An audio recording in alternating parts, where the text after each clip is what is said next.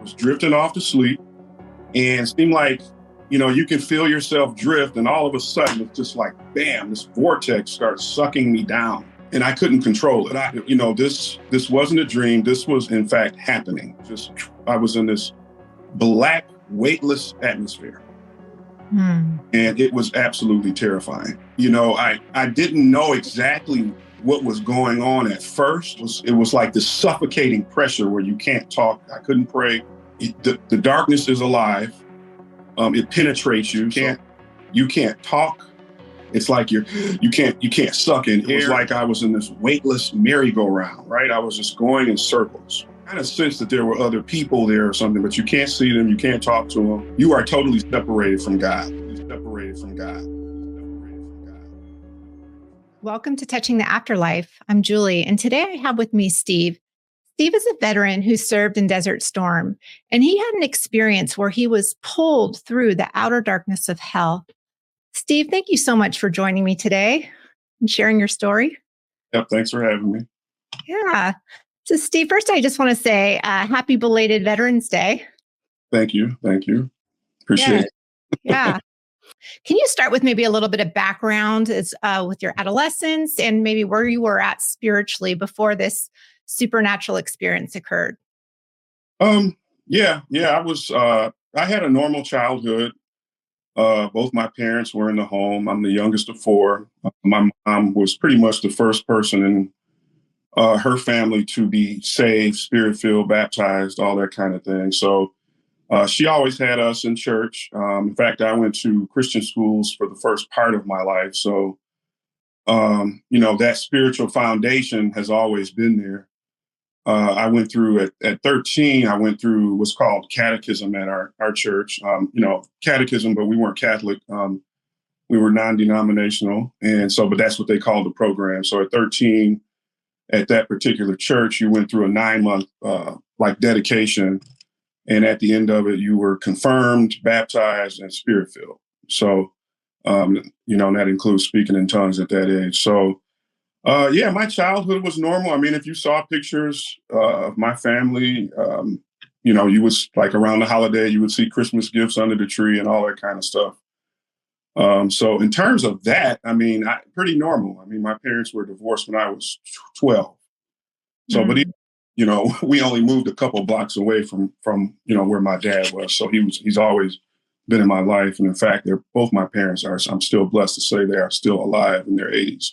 So, mm-hmm. um, yeah, no, you know, no no childhood trauma, nothing like that that I can remember at least. Um, you know, so I think like a lot of Christians, um, you know, you you tend to think as long as you're in church uh, every Sunday, and you know maybe pray a little bit here and there that you're fine. So uh, I, I, would I would think that yeah maybe I, I was back I was definitely living a backslidden life probably by the age of 17 so mm-hmm. okay and then did and you join the Navy shortly after? Right so right after high school I joined the Navy at 18 um, had my own apartment, had a decent job, company car. I was doing I was doing relatively well for a young man. Um, but I think part of the issue again was that I was raised, I think, to I, I won't say I was raised to think, but in my mind, as long as I'm I'm baptized, I, I, I go to church, you know, here and there sporadically, I'm okay. Mm. Never thought a million years that I would have an experience like the one that I would have.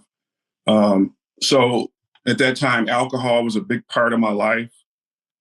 Um, definitely the bar scene, the party scene, chasing women, that kind of thing was, you know, that that's pretty much where I was at, like when I wasn't at work or taking care of my business. Mm-hmm. That's up to. Uh, so yeah, one night I was watching uh, a, v, uh, a VHS, I think it was, um, or it could have been a DVD, DVD. I'm not completely sure. Just a regular movie I had rented. Don't remember what.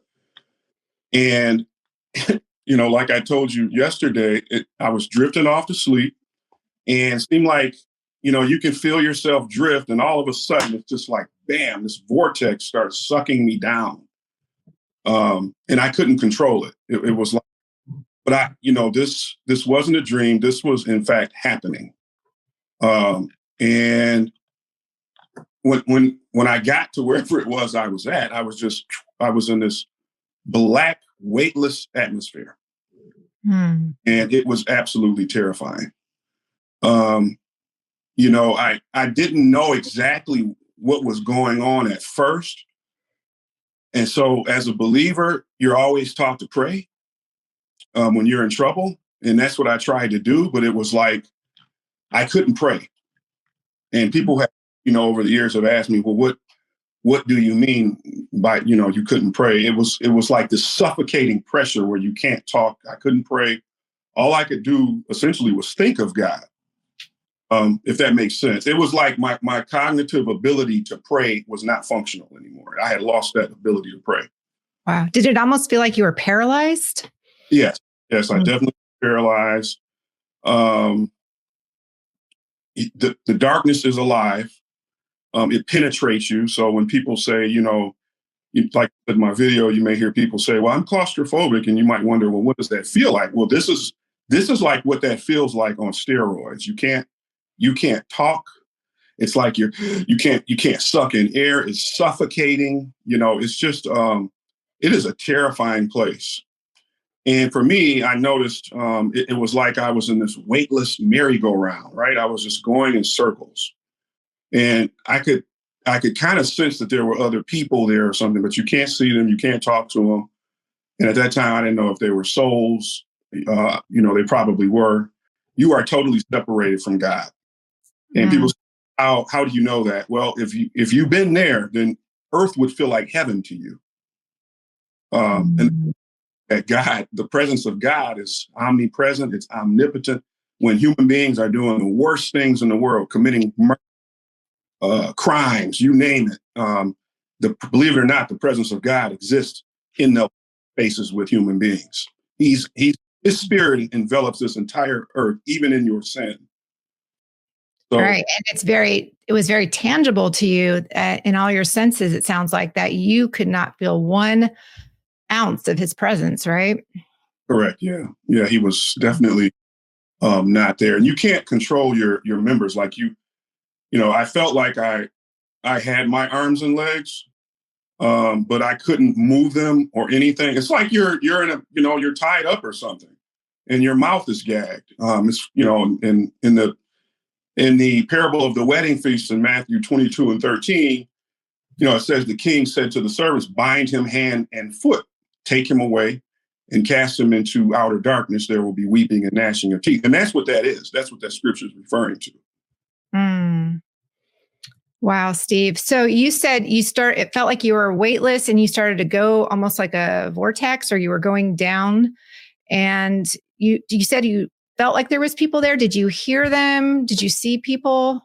No, no. It's just you you kind of sense that you're, you know, you're there's other like other people around this this floating, you know, this floating black atmosphere, and consequently, right in the the middle of this thing, way at the bottom, there was this orange hue, this light that you could see. It was very faint, and it was like I became aware that you know that was the center of hell like that was the part where all the activity was taking place and although where I was, it was dreadful and terrifying, that that part of hell is worse.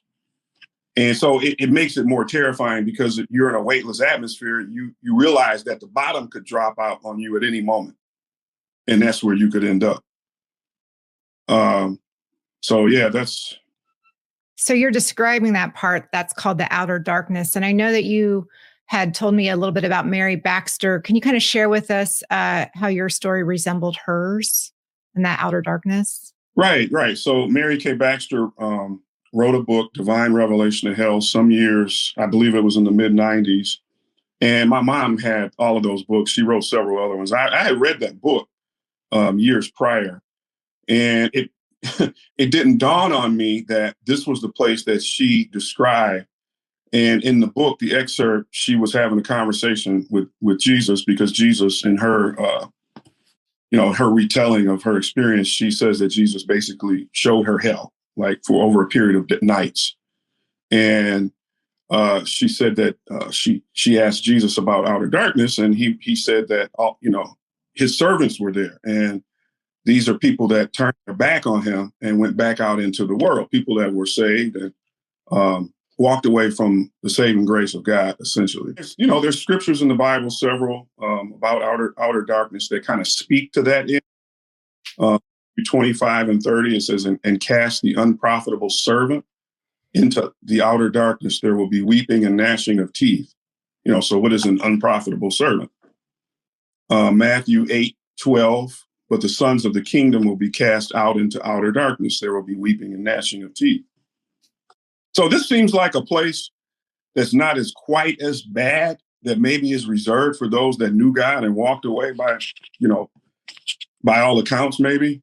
I'm not completely sure if that's the only uh, you know, use, purpose use for this place, but it definitely exists. Hmm. And so when you were there, did it feel like, Steve, that you were staying there? Did you feel like, why am I here? What was I, I, going through your mind? Right. It's funny you mention that because I've watched some NDEs where people say, well, they they knew they were there because of their sins, right? And as a believer, I was shocked. I, I felt like I shouldn't have been there. like, why am I here? You know what I mean? Mm-hmm. I felt I didn't feel like I'm wondering what in the world is going. Why am I here? You know. Mm. And so, yeah, yeah, definitely. I, it didn't. It didn't feel fair to me. Total confusion, uh, dread, um, terror, um, and that's probably not being generous enough. I mean, you know, words can't really describe the feelings that a person has that has visited this place. Uh, it, it, it's unreal. I can't really put it into words, but I can tell you that the presence um, of God did not exist there, and so that that alone um, it terrifies you. I, I, had nothing. I had no higher power to pray to. I was literally mm-hmm. on, and I, you know, at, at a certain point, I realized that maybe um, this was it for me it was like I reached the point of uh, my final destination. Mm. Yeah, I was just going to ask about did it feel like forever? Because I know people, time doesn't really play a factor in this. What was the time feeling like, if there was a feeling of time? It was it was brief, but it was long enough to wake uh, to sort of wake me up. You know, at yeah. that time. But after that experience, um, you know, I did come out of it. It was like I woke up, but I didn't have a stretch and a yawn. It was like a, I, I'm sweating profusely. Uh, I'm, uh, my heart is racing. I'm nervous, and although I think I know what what I experienced, I'm not completely sure. And it was like at that moment, Julie, I heard the Lord say, "I've just shown you a part of hell." And when I tell you I was inconsolable, I called my mom and woke her up and wow. And she prayed for me. Mm. You're not the first person that said they called their mom. I called the person yeah. I knew would give mm. me some. On that so, note, did it take a while to process this? What was the aftermath like? Yeah, you know, um, i have always been kind of stubborn. so I was good for about maybe a month after that and just really took that experience with me. Um, but after a period of time, I just went back out into the world and started living life like I was for many years. I really didn't start leveling up in Christ again until almost three, about three years ago now, maybe a little over when I really made the decision to start, um, you know, rededic- leveling up and rededicating my life and uh, walking in sacrifice. don't follow your heart. Um, you know, Jeremiah 17 and 9 says, The heart is deceitful above all things and desperately wicked. Who can know it? But you always see people say, follow your heart, you know, social media and all that. No, don't follow your heart. Don't live your best life. Don't party like a rock star. Don't turn up. Don't do any of these things that the world does. Um, you know, they'll cost you. Sin in general will cost you something. Uh, Romans 6 and 23 says, For the wages of sin is death, but the gift of God is eternal life in Christ Jesus our Lord. Well, what is death? Death is separation from God. Um, and you know, you, you have a lot of people that uh, kind of discount your your testimony, and that's fine. But um, you know, my purpose is just to wake people up to maybe just consider what could be after this. because um, really, you know, you, really don't know for a fact. I mean, not, none of us absolutely does. You know, uh, we we know in part. You That's know, right. All the answers to this, you know. So, I would just uh, my advice would be to err on the side of wisdom. And if somebody's offering you um, a sacrifice, you know, Jesus Christ is like a a whole life life insurance policy, good for this life and the next.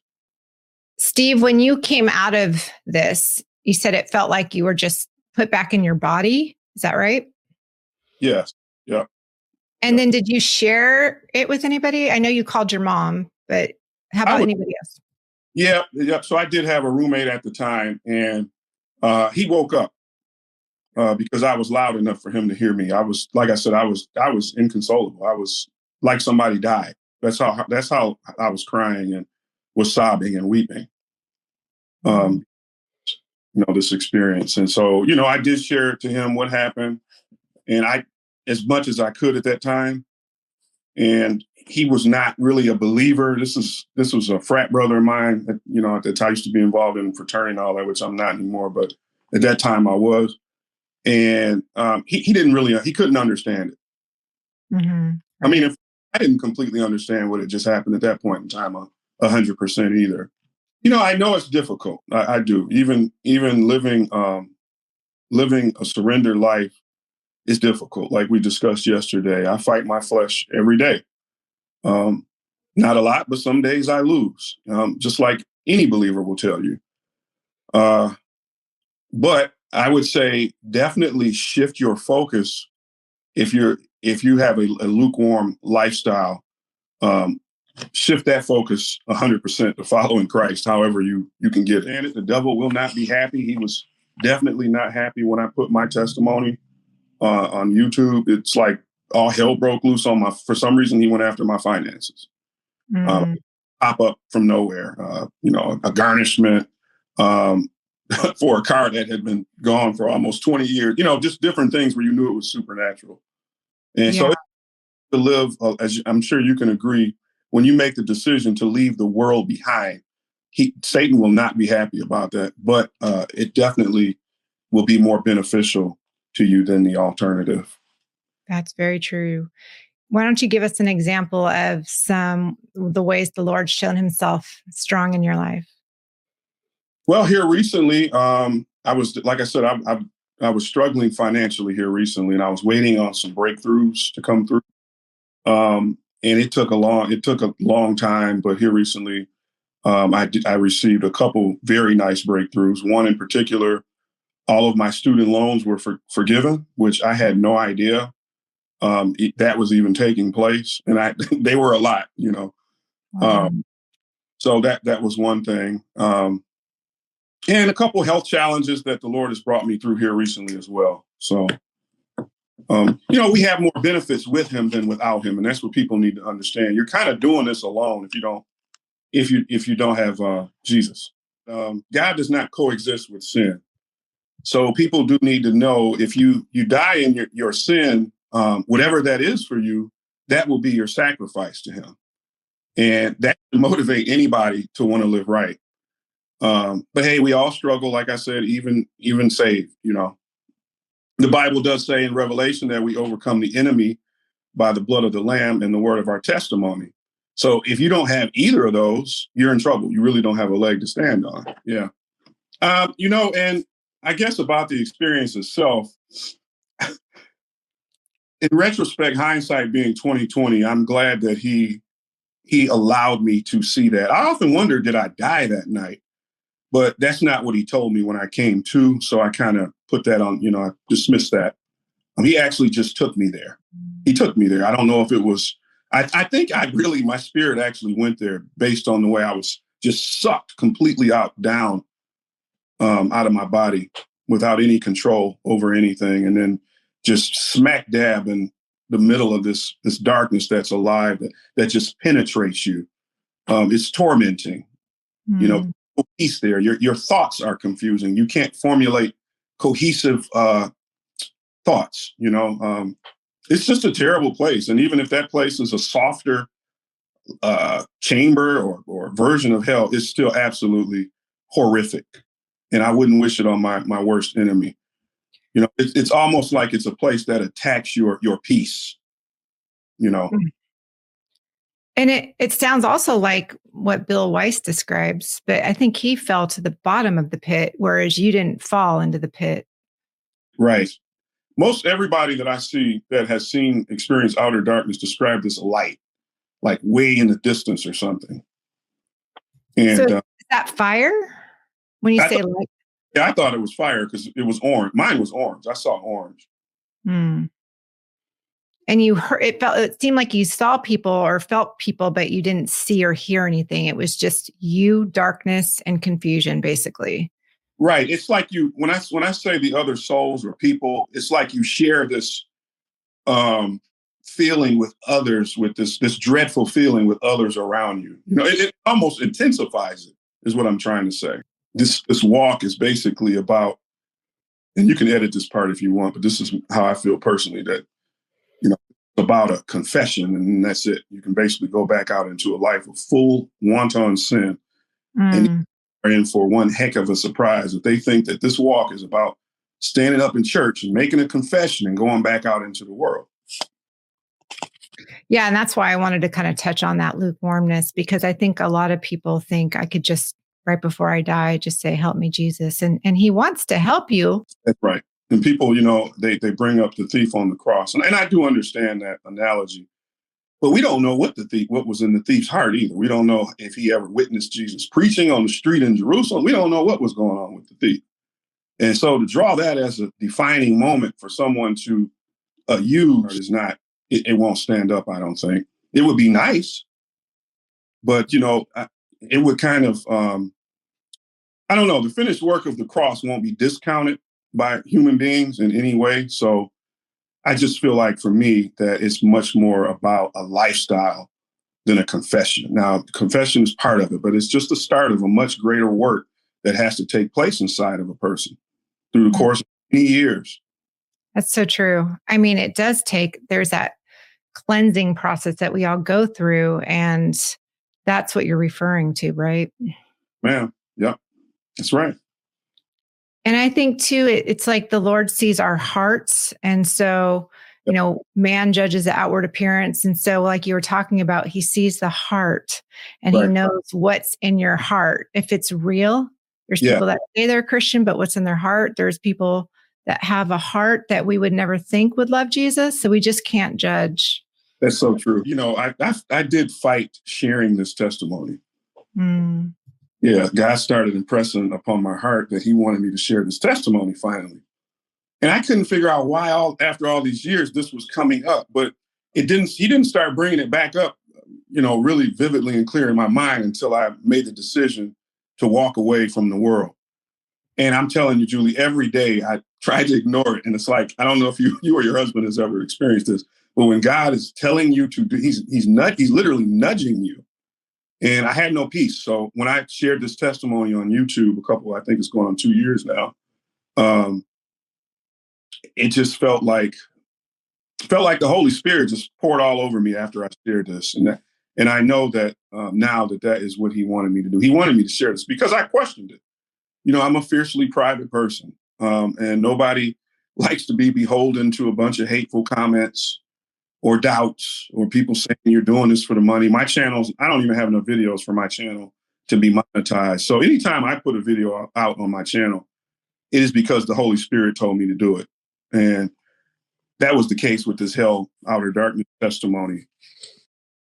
Wow. I, I appreciate that. And I think it's it's such a good point that it's about our obedience and again going back to our hearts so thank you for your obedience to the holy spirit and i know he's proud of you and you're you're you're blessed in in spiritual ways and in all ways you are blessed steve thank you Julie. So, so steve for our viewers out there what would be the biggest takeaway or lesson from this supernatural experience of actually seeing outer darkness uh, I think I would piggyback off what I said earlier, kind of. Um, don't follow your heart in many most cases.